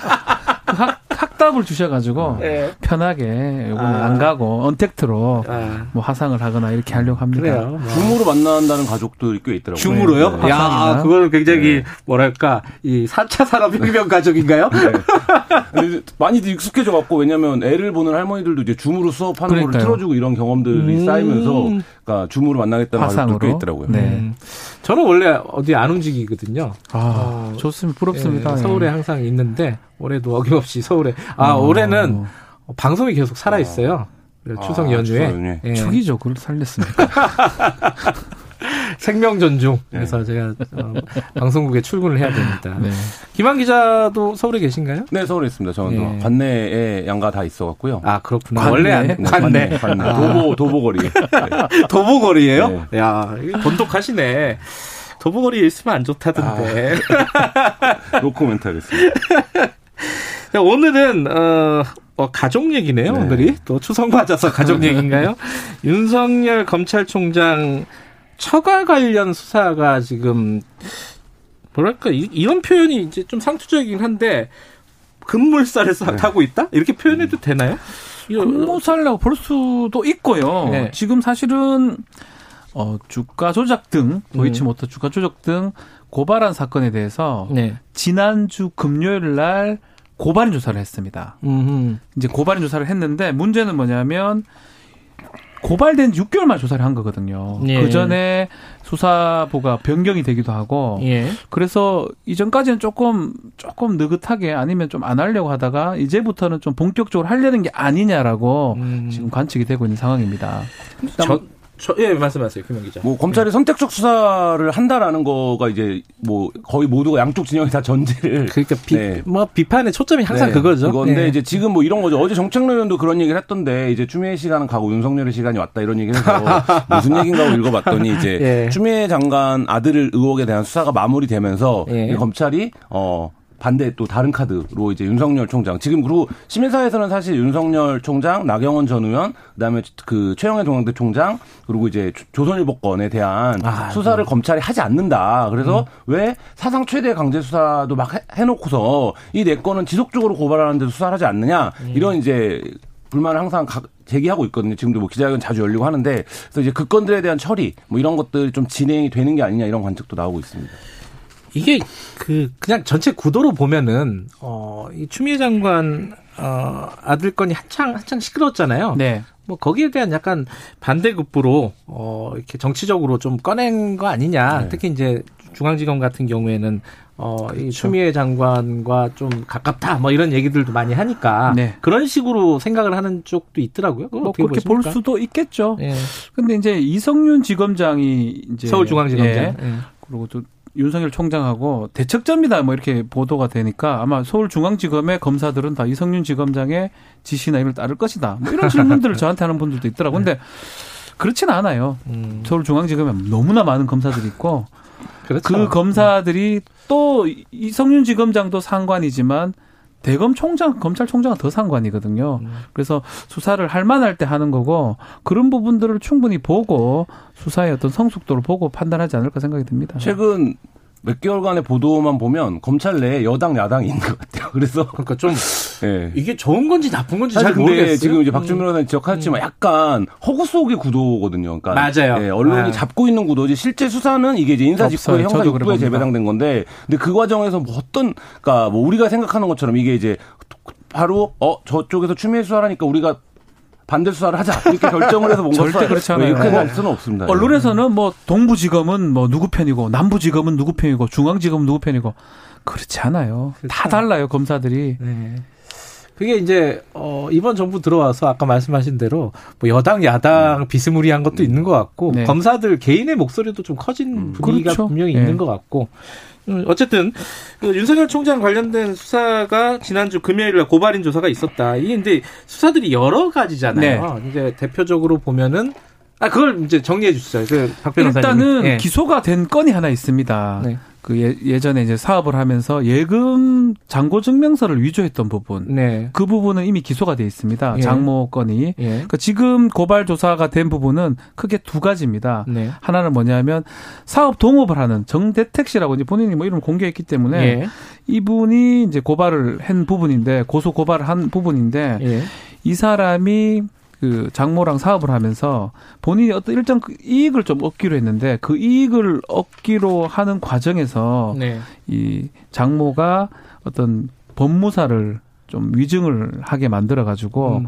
그래서 본인이 오히려 처벌받게 됐다. 그 부분에 대해서 소송 사기 내지 뭐 직권남용 윤석 윤석열 총에 관련이 있으니까 직권남용이다. 음. 요게 한 크게 한 틀이고요.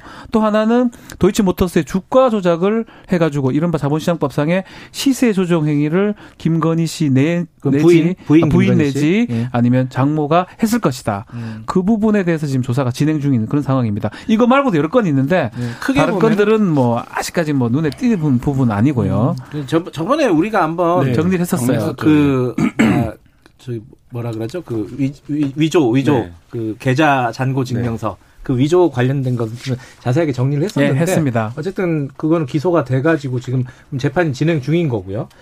그럼 지금 크게 보면 아까 말씀하신 정대택 씨 관련 전 정대택 대택. 어 이름이 좀 어렵습니다. 정대택 씨 관련된 어, 이 사건이 하나가 있는 거고, 거기에는 이제 법무사를 위증을 뭐 교사를 교사했다. 했든지, 혹은 뭐 강요를 했든지, 그렇죠. 뭐 그런 부분들이 포함되어 음. 있는 거고, 또 하나는 부인 김건희 씨와 관련된 주가 조작 의혹 그렇죠. 사건, 거기에 이제 연루가 됐느냐 안 됐느냐, 음. 뭐이 부분인데, 뭐부터 그냥 간단하게 정리하면, 정대택식 사건은, 어, 좀 오래된 사건이에요, 네, 사실. 사실 2000... 이제 2003년도에 시작되는 네. 사건인데요. 스포츠센터 건물에 이제 같이 투자를 하기로 한 거죠. 그러니까 부동산 투자를 네, 하기로 부동산 했는데 그래서 이제 이익이 예. 나면 그 이익을 나눠 나누기로 했는데 예. 그 부분을 처리하는 과정에서 이제 윤석열 총장의 장모가 법무사를 매수해서 거짓 음. 증언을 재판에서 시키, 시켰고 예. 그 결과 이제 그 오히려 본인 주장으로는 이제 피해자인 자신 정대택 씨가, 정대택 씨가. 유명을 예. 쓰고 이제 그 복역을 했다라는 음. 주장이에요. 물론 돈도 못, 못 돌려받았고 그래서 뭐 예. 정대택 씨 같은 경우에는 근데 이 건과 관련해서 여러 차례 소를 제기를 했어요. 근데 음. 이제 핵심적인 증 그러니까 증인이라고 할수 있는 이 법무사가 이미 사망한 상태고 네. 이제 윤석열 총장의 어그 장모 측 변호인은 계속적으로 법원에서 인정이 안 됐던 판단이다. 이 음. 정대택 씨의 주장이. 그리고 네. 뭐 일부 내용은 뭐 혐의가 그럴 수 있다라고 보더라도 기소도 안, 안 했었다. 왜냐하면 음. 그거를 직접 확인할 지금 법무사가 없는 상태이기 때문에 음. 이런 내용인데 그러니까 지금 이제 제기하고 있는 소도 사실 이제 새로운 증거가 없다. 뭐 음. 뭐 이렇게 얘기를 하고 있어요. 근데 이제 이거를 그래서 정대택 씨 측 주장은 우리가 이게 분명히 사건이 처벌이 돼야 되는데 뭔가 모종의 힘 그러니까 검찰 권력 안에서의 관계 안에서의 모종의 힘이 개입돼서 자꾸 자기 사건이 어 불기소되거나 무혐의 처벌이 되거나 음. 오히려 자기가 어 무고 무명을 쓰는 이런 상황이 지금 십수년째 반복돼서 자기가 그런 어떤 사법의 피해자다 이렇게 지금 음. 주장을 하고 있는 상태입니다. 그렇죠. 이게 정재택 씨 같은 경우에는 이 관련된 소송을 10, 한 6, 6 네. 7년 동안 지금 진행을 하고 있는 그 겁니다. 반평생 그렇죠? 이거랑 같이 네. 살았다 보는 얘기 하더라고요. 본인이 근데 어, 무고죄로 네 번을 기소를 당했다고요? 네, 네 번을 당하고 두 번을 실형을 선고를 복역을 하기도 하고요, 네. 실제로. 네. 마지막 실형을 선고받았을 때는 어, 이 중앙 그 윤석열 총장이 중앙지검장 시절이었던 네. 거죠. 그러니까, 그러니까 사건 자체는 오래됐는데 음. 아직까지 진행 중인 사건인 그렇죠. 거예요. 어떻게 보면 그렇죠? 진행인데 어, 좀 검증하거나 어떤 수사로 밝혀내기가 쉽지는 않은 상황 같아요. 왜냐하면 많이 반복됐기 어. 때문에 다만 이제 포인트는 그 부분 같아요. 네. 뭐 윤석열 총장이든 아니면 다른 검사든 그 개입된 여지가 있지 않느냐 직권남용죄 음. 음. 그런 부분들을 지금 정대택 씨가 좀 주장을 하고 있는 걸로 보입니다. 그 부분은 참 수사가 더 어려운데요, 그죠? 직권남용죄는 사실은 우리가 계속 얘기를 하지만 뭐 수사로 밝히기도 어렵고요. 네. 그 직권인지도 밝히기 어렵고. 네. 어떤 어느 직무 범위 내인지 음. 어떻게 남용을 했다 뭐, 뭐 어떻게 남용을 했는지 밝히기 어렵기 때문에 기소가 되더라도 무죄가 되는 그 수가 많습니다. 네. 그리고 또 하나가 지금 이제 김, 부인 김건희 씨 주가 조작 관련된 의혹인데 이거는 사실 최근에 어 뉴스타파도 그렇고 MBC도 그렇고 뭐 JTBC도 그렇고 관련된 뭐 녹취들을 좀 공개를 했어요. 네. 녹취가 어. 그 녹취예요. 주가 조작 얘기를 하면서 어 내가 했지라고 딸이 한 게 아니라 네. 장모 어, 최 씨가 딸은 네. 그때 교수였다 그러면서 네. 내가 했다. 음. 공소시효 지났다 하더라. 뭐 음. 이런 얘기를 합니다. 네. 뭐 그렇다 해가지고 이게 범행 사실을 자백했다고 보기는 어렵고요. 그렇죠. 수사에 음. 중요한 단서는 될 수 있을 것 음. 같습니다. 근데 사실은 주가 조작이라는 거는 시세를 조정하는 거예요. 네. 예컨대 뭐, 뭐 여러 가지 방식이 있겠지만 뭐 막 매입을 했다가 뭐 남들이 들어왔을 때는 허위 공시 같은 걸 하고 빠져나가고 뭐 이런 게 반복되는데 시점이 2010년 2월에 이 주가 주, 주식을 매입했던 게 이제 네. 알려져 있고 근데 그건 김건희 씨가 지금 좀 이 개입됐던 걸로 보입니다. 네. 그렇게 김건희 씨가 문제된 거라고 생각이 드는데 또 녹취 자료에 보면 그 김건희가 아닌 장모 내, 음. 내, 가 했고 딸이 한 게 아니다라고 음. 하고 있는 상황이고 그래서 이게 10년이거든요 공소시효가. 네. 그렇다면 2010년에 했으면 공소시효가 지났어요. 2020년을 기준으로 보면. 예. 근데 주가 조작이 원래 어떻게 이루어지냐면 주식을 계속 매집하다가 고점에 대해서 고점에 예. 고점 직전에 팔고 나옵니다. 예. 고점에 팔면 금감원에서? 압니다. 아니요, 제가 상법 같은 전공을 하다 보니까 예. 뭐 하지도 못하고 요 돈도 없어요. 저는 못하는데 그 고점이 2011년 2월 3월이거든요. 예. 그러면 2011년 1월 3월까지 계속 있다가 음. 직전에 팔았다고 가정하면 2011년 2월로 기준으로 보면 내년 2월까지 공소시효가 남아 있어요. 네. 그리고 취득액이 상당히 많아지면 무기까지 가능하면 15년이 됩니다. 네. 그래서 공소시효 부분이 가장 지금 걸려 있어요. 지났을 수도 있고요. 음흠. 남았다 하더라도 몇 달 안 남았을 수도 있고 네. 그 부분이 지금 수사에 어쩌면 포인트가 아닌가 생각이 음. 들어요. 이게 이제 김건희 씨 돈이 그 주가 조작 범죄라고 그게 범죄로 아직 확정된 네, 부분은 아니니까 어, 그 주가 조작 혐의가 있는 그 거래에 10억이 들어갔다는 게 이제 경찰 내사 보고서에 나오는 음. 내용이잖아요. 그렇죠. 근데 근데 10억이 실제로 어떻게 들어갔는지 그리고 나중에 이익 실현을 어떻게 했는지 이게 아직 나온 게 없어요. 없죠. 그렇죠. 네. 그리고 그게 이제 10억이 음. 구체적으로 누구의 돈인지 그러니까 음. 이게 장모의 돈인데 김건희 씨 명의로 들어간 건지 음. 아니면 김건희 씨가 뭐 직접 한 돈인지 뭐 이런 그러니까 그 자금의 출처 그다음에 말씀하신 대로 이익 실현 그다음에 음. 그걸 그러면 누가 후에 매입 매집을 매입을 해간 건지 뭐 음. 이런 부분 까지 다 지금 뭐 아직 드러난 부분 정확하게 드러난 부분은 없습니다. 네, 이 부분은 이제 수사를 해야 될 그렇죠. 상황인 거고. 뭐 그냥 되는 게 아니고 돈이 들어갔다고 되는 게 아닙니다. 예. 고의를 가지고 시세 조정에 참여를 해야 되고 공동 정범이 되든지 해야 되기 때문에 그 부분 수사의 포인트고 다만 계속 얘기를 하는 게 공소시효가 너무 압박 이 다가오니까 음. 또그 장모도 그렇게 얘기를 해요. 음. 공소시 지났다 하더라 하면서 이렇게 음. 녹음 자료에 들립니다. 그건 2010년 기준으로는 지났을 수도 있어요. 음. 근데 이제 제가 아까 말했던 저기 고점 고점을 기준으로 본다면 그건 다 하긴 해야 되겠지만 음. 아직 몇 달 남았다. 많은 안 음. 남았어요. 몇 달이 남았을 가능성도 있다. 근데 법적으로요. 저이 공소시효라는 게 예를 들어 가지고 2020년 이뭐 12월 31일이 공소시효다. 네. 네. 그러면 그때까지 기소를, 기소를 해야, 해야 됩니다. 기소를 수사에 착수해서는 안, 안 되는 거예요. 네, 기소를 아. 해야 됩니다. 아니 아니 중 정지를 중지를 시키든지 기소를 해야 되는데 아. 그걸 하지 않으면 음. 그냥 공소시효 완료되는 거고 만료되는 완료되는 거고 음. 수사도 안 합니다 원래 같으면 음. 공소시효 완료되는데 뭐하러 수사를 합니까? 그렇겠죠. 수사를 의미가 없는 거거든요. 예. 그 저는 이 사건은 시간의 싸움이다. 음. 그래서 공소시효가 언제냐에 따라서 수사의 탄력을 받을 수 있냐 이걸 좀 보지 않을까 생각이 듭니다. 근데 사실 지금 이제 정대택식 사건 얘기도 했고 이 주가 조작 얘기도 했는데 그거 말고도 사실은 장모와 관련된 어 여러 가지 의혹들은 제기가 돼 있는 게 있어요, 그죠? 네, 언론 등을 통해서요. 네. 그뭐 금융거래 관련해서 장모가 계속적으로 이상한 패턴을 활용했다라는 음. 거 이제 의혹 수준에서 계속 제기가 됐었는데, 그러니까 대표적인 사건이 그 잔고증명 음. 유조죠. 그리고 그 잔고증명 유조에 개입했던 저축은행 직원이 다른 대출에도 음. 깊숙이 관여한 게 아닐까. 사실상의 좀 일종의 뭐라 그럴까요? 그러니까 어떤 작전, 뭐 음. 선수로 활동했던 게 아니냐. 그리고 실제 음. 어그 직원이 어, 개입했다라는 거를 인정하고 뭐 이렇게 했는데도 왜 처벌이 흐지부지 됐느냐. 음. 거기에는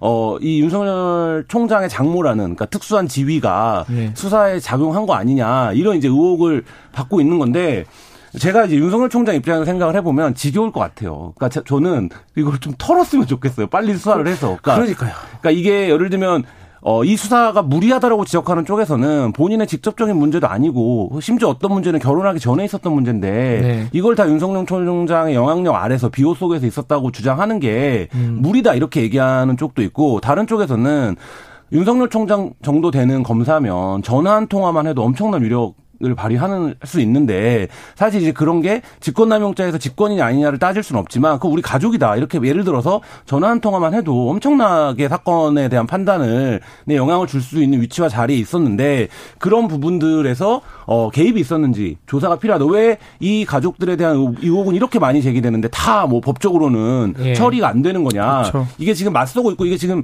뭐 길게 보면 몇 년째 맞서고 있는 상황인데 이 부분에 대해서 계속 일반 사람들이 보기에는 검찰이 왜 수사를 안 하냐 근데 네. 수사를 안 하는 것도 영향력이 아니냐 그리고 수사 착수를 하면 또 이번에는 왜 이렇게 수사를 빨리 착수하냐 갑자기 하냐 뭐 이렇게 다 논란이 되니까 어쨌든 수사를 시작 개시를 했으면 문제를 좀 정확하게 매듭을 좀 지어야 음. 사회적인 혼란이나 뭐 낭비를 막을 수 있지 않을까 이런 생각 우리 국민들이 봤잖아요 지난해 9월부터 조국 네. 전 장관 추미애 장관 엄청나게 수사하잖아요.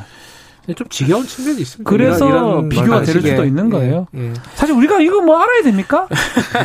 근데 저 윤석열 총장이 그 조선일보 방상훈 사장 만난 네. 것도 고발이 돼 있잖아요. 네, 그렇죠. 네. 고발이 돼 있는데 이건 수사에 안 들어갔죠, 아직은? 아직은 뭐뭐 네. 뭐 고발이 돼도 안 한 것 같습니다. 뭐 제가 네. 정확하게 확인을 못 했는데 뭐 안에서 고발 기관들이 다르니까 예. 판단을 지금 하고 있는 것 같아요. 어, 저 홍석현 회장 만난 거는 왜 고발 안 하는지 모르겠는데. 어쨌든 알겠습니다. 이게 네. 좀 지겨운 측면이 있어서 네. 김한 기자 얘기대로 조금 정리하고 좀 털어냈으면 좋겠어요. 그죠? 네. 그리고 승복할 건 좀 승복하고 네. 양쪽에서도 이렇게 어떤 수사 결과가 나오면은 그 주가 조작 같은 경우에는 사실 금융 문제 중에서 굉장히 큰 범죄이기 때문에 그렇죠. 이 부분에서 윤석열 총장 인사청문회 때 뭐 증인 출석도 거부하고 뭐 이런 상황들이 있었거든요. 기억하실지 네. 모르겠지만. 네. 근데 당시에 이제 여당이나 이런 쪽에서도 굉장히 그때는 뭐 어물쩍 넘어가 넘어갔단 말이죠. 근데 음. 이제 사실 이게 주가 조작 의혹을 지금 받는 게 상당 수준이기 때문에 이 부분에 대해서도 검찰이 빨리 좀 진행을 했으면 좋겠습니다. 알겠습니다. 오늘 여기까지 하고요. 두 분 추석 잘 세시고요. 네. 어, 연휴 끝나고 뵙겠습니다. 고맙습니다. 감사합니다. 감사합니다. 박지훈 변호사 한겨레 신문 김한 기자였습니다. 지금 시각은 7시 48분 향해 가고 있습니다.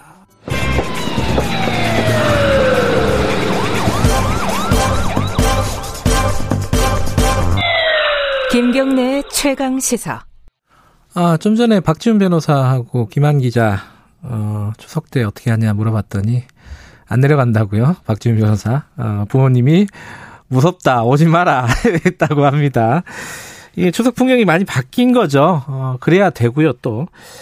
어, 지금, 제, 그 완도요. 어, 전라남도 완도에 완도에서는 이동 멈춤 운동을 하고 있다고 합니다. 이 지금 말씀하신 말씀드린 뭐 그런 내용입니다. 이제 오지 말라는 내용이고 어, 여러 가지 또 오, 오는 사람이 어쩔 수 없이 오는 분들도 계실 거 아니에요? 그럼 또 대책은 또 어떻게 마련하고 계신지 완도군 청산면 양응열 면장님 연결해 보겠습니다. 면장님 안녕하세요.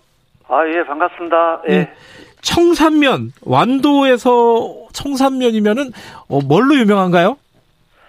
청산도는 슬로시티로 유명하죠. 아, 청정하다. 안도 예. 이미지가 청정 이미지잖아요. 예, 예. 예, 예, 예. 그 근데 거기 원래 관광객들이 그래도 꾸준히 가는 데 아닙니까? 완도도 그렇고 청산도도 그렇습니다. 그렇고. 예, 예. 이 코로나 때문에 요즘은 어때요, 상황이? 많이 변했죠. 아, 그래요? 어, 음. 예, 코로나로 해서 예. 어, 사람들이 요 관광객들이 보기 어려운 실정입니다. 어. 아니 그러면 주민분들 소득이라든가 이런 데 문제가 생기는 거 아니에요? 그렇습니다. 타격이 많습니다. 아이고. 아니 그런데도 불구하고 추석 때 오지 말라고 하는 거 아닙니까? 그죠? 그렇소. 그렇죠. 아이고. 네. 그 면장님 입장에서는 좀 가슴이 아프시겠어요. 이게 오, 와서 좀 돈좀 좀 쓰고 식당에서 밥 좀 먹고 이러면 좋은데 예, 예. 안 그래도 어려운데 오지 마라. 예, 이렇게 얘기를 해야 되니까 이거는 참 말씀하시면도 하시면서도 속이 쓰리겠어요. 그렇습니다. 마음이 아프죠. 우리 예. 지역민들 보면 예. 어, 가서 만나면 어렵다, 힘들다. 뭐 전부 이런 말씀들을 많이 하시거든요. 음, 네. 그래서 우리가 이 순간을 좀 극복하자, 함께 음. 노력하자. 그래서 음. 어, 정종과 같은 그런 우리가 관광객들도 오고 이렇게 해서 사람들이 많이 많이 찾는 네. 이런 청산도를 만들자 우리 지역 주민들이 이 뜻과 마음을 모아서 예. 지금 열심히 노력하고 있습니다. 열심히 노력하고 계시고요. 예, 예. 면장님 예. 그 어, 자제분도 있으신가요? 저는 딸만 둘입니다. 그 외지에 있어요? 아니죠. 아, 같이 살아요? 그, 예, 아. 예, 얘기가 다 있네요. 예. 아, 이게 요번에 고향 때 뭐, 저기 외지에서 이렇게 들어오고 이런 사람은 없군요, 요번에 면장님 네, 댁에는. 우리 가족은, 예, 우리 가족은 그렇습니다. 아, 아직 어리신, 예. 아, 연세가 그렇게 많지 않으신 것 같아요. 목소리도 굉장히 아니, 젊으세요. 예. 아, 그래요? 예. 아이, 고맙습니다. 이제 저도 이제 정년이 얼마 남지 않았습니다. 한 3개월 정도 남았네요. 아, 그러세요? 예. 예, 예. 이거, 그래도 요번에 어찌됐든 오지 말라고 해도 이게 뭐 예. 강제 조항도 아니고 어, 예. 또 부모님 보고 싶어서 또 가는 분도 계실 거 아니에요. 그건 또 그렇습니다. 어떻게 맞겠어요, 그죠? 그러기도 예, 예. 하고 그리고 어쩔 수 없이 가는 분들도 분명히 있을 겁니다. 그렇습니다. 어, 예. 그런 분들 오시면은 이제 뭐 이렇게 방역이라든가 이런 게 솔직히 좀 무섭다는 얘기도 많이 하세요. 시골에 계신 분들은. 그러죠. 서울 사람 예, 예. 오면 야 저거 좀 위험하다. 좀 대책이나 이런 게 있습니까? 그렇습니다. 그 저희들이 저 코로나 예방을 위해서 특별 그 방역팀을 지금 현재 운영을 하고 있거든요. 그래요? 그래서 예, 그래서 우리가 네 명을 별도 고용을 해서 예. 지금 뭐 식당 가나 주요 관광지라든지 저 사람이 이렇게 많이 모이는 예. 이런 곳에서 매일 지금 방역 활동을 지금 현재 하고 있습니다. 그렇게 하고 있고 예. 또한 기성객들이 이제 우리가 기성객들이 좀 음, 이동 멈춤 운동을 동참해 달라 이런 부분들을 음. 많이 이렇게 지도해 오고 있는데 만에 하나 그런 음. 기성객들이 에, 우리 청산도를 방문했을 때 예. 우선 그 우리 여기에 계신 분들한테도 얘기를 하고 오신 분들한테도 우리가 홍보를 하겠지만 이동 멈춤을 좀 최소화하면 최소화를 좀 해야 되겠다. 음. 그래서 가능한 좀 부모님만 만나 뵙고 음. 어 친인척 만남을 좀 우리가 자제를 좀 우리가 아. 부탁을 드리고요. 아, 예. 네, 그리고 또 외출할 때는 또 우리가 흔히 뭐 마스크도 좀 착용하고 예. 또 안전거리도 유지하고 손소독도 좀 실시하고 이렇게 해서 예. 어, 코로나 예방에 좀 동참해 줄 것을 저희들이 좀 부탁드릴 그럴 계획입니다. 아, 그러니까 내려오더라도 부모님 예. 만나지 막 이렇게 돌아다니면서 친구 만나고 또 그렇습니다. 뭐 6촌에 8촌에 이렇게 만나고 이러지는 예, 말아라. 예, 예. 이런 말씀이시군요. 예, 예, 예. 예. 그 이동 멈춤 운동이라는 게 지금 말씀하신 그 부분인 거네요, 그죠? 그렇죠. 이동 멈춤 운동이 그런 내용이죠. 그 대신 이제 우리가 이동 멈춤 운동을 하는데 예. 우리가 기성객들이 오지 않으면 그 예. 대신 우리 군에서 예. 뭐잘 아시겠지만 어, 이러이러한 시택들을 추진해 줄 테니 예. 예, 기성객들은 좀 잠시 오지 말고 예. 어, 금년 추석만이라도 우리가 이동 멈춤 운동을 좀 동참해 달라 그래서 많은 항우들이 지금 동참을 해주고 계십니다. 예. 완도에 예. 붙어 있는 플래카드가 이런 거랍니다. 예. 애들아, 얘들아, 이번에 이번 벌초는 아버지가 한다. 너희는 오지 말고 편히 쉬어라. 이렇게 예. 이렇게 붙여 놓으셨다면서요? 그렇습니다. 예, 예. 우리 지역에도 그런 분 많이 붙어 있죠. 근데 예. 이걸 붙이는 건 좋은데 이그 시골에 계신 동네에 계신 노인분들이 예. 말은 그렇게 해도 섭섭해하지 않으세요? 아이고 애, 들 보고 싶은데 그죠? 예예예 예, 예. 많이 섭섭해하시죠. 예. 어. 어떻게 해야 됩니까 그거는? 어 그래서 참 이게 아쉬운 일들이죠. 예. 우리가 대명절인데. 예. 뭐 1년에 우리가 추석이나 설에 이렇게 나이 드신 부모님들 뵈러 또 이거 우리 지역은 또 도서 지역이라 해서 이렇게 접근성이 좀 많이 떨어지거든요. 네. 그래서 이제 우리 지역에 계신 어르신들이 많이 와시어들 합니다. 그래서 그렇지만 예. 또 죄송스럽게 우리 안도군의 모토가 연초부터 코로나는 있어도 확진자는 없다는 어떤 이런 모토로 해가지고 코로나 아. 예방을 계속 해왔거든요. 예. 그런데 불행하게도 우리 면에서 그 확진자가 두 분이 발생을 했어요. 그래서 아, 뭐 그래요? 우리 청산, 음. 예, 우리 청산도에서 발생한 게 아니고 예. 이 할아버지 할머니가 지병이 있어서 서울 딸내 집에 치료차 이 딸내들이 와서 어, 모시고 갔는데 예. 서울에서 이렇게 뭐죠 어, 코로나 걸려서 8월 27일 날 우리 확진자가 있었는데 음. 에, 이런 내용들을 대해서 우리가 지역민들한테 에, 좀 홍보도 하고 음. 그래서 우리는 추석 때 우리가 이동을 멈추고 이렇게 음. 확산세를 막아야가 네. 금년 연말이나 내년 설에도 네. 우리 자식들이 또 가족들이 이렇게 만나고 자유롭게 만나가고 해서 행복하게 보낼 수 있, 지 않겠냐. 예. 그렇게 해서 우리가 어른들 설득하고 또 그렇게 다들 이해를 해주고 계시죠. 음. 예, 예. 그 뒤에 두 명 확진자 생기고 나서 그 뒤에 확산은 안 됐어요? 그렇습니다. 이제 에이. 네. 나머지 우리가 역추적 전부 해서 예. 그런 분들 전부 다 검사하고 제가 전부 음성 나와서 예. 지금은 평온한 상태입니다. 연장님 말씀대로 우리가 조금만 지금은 좀 힘들어도 힘을 모으면은 극복할 수 있지 않겠냐. 어려울 때 그렇습니다. 예, 예 기왕 할 때 확실하게 하자. 네, 예, 그죠? 예, 예, 예, 예. 알겠습니다. 이번 추석 잘 세시고요. 지금 예, 정민호님 예. 그 청취자분 중에 어, 면장님이 김대중 대통령님 목소리 닮았다고. 아이고, 예, 감사합니다. 그런 훌륭한 무시를 제가 어떻게 담을 수 있겠습니까? 예, 오정진 님도 네. 벌교에 아버지 사시는데 오지 말라고 네. 하신다고 이런 말씀도 보내주셨습니다. 서, 네, 어, 추, 고맙습니다. 추석 잘 세시고요, 건강하게. 예, 예, 예. 예, 고맙습니다. 예, 고맙습니다. 오늘 연결해 주셔서. 예, 예. 예, 감사합니다. 수고하세요. 예, 완도군 청산면 양응열 면장님이었습니다. 플래카드 되게 재밌는 거 많잖아요. 불효자는 옵니다부터 시작을 해갖고 저는 그게 되게 재밌더라고요. 조상은 어차피 비대면, 어, 코로나 걸리면 대면. 이게 좀 끔찍한 말이긴 한데 어쨌든 힘을 좀 모아야 될 때입니다. 자, 김경래 최강사 오늘 여기까지고요. 내일 아침 7시 20분에 다시 돌아옵니다.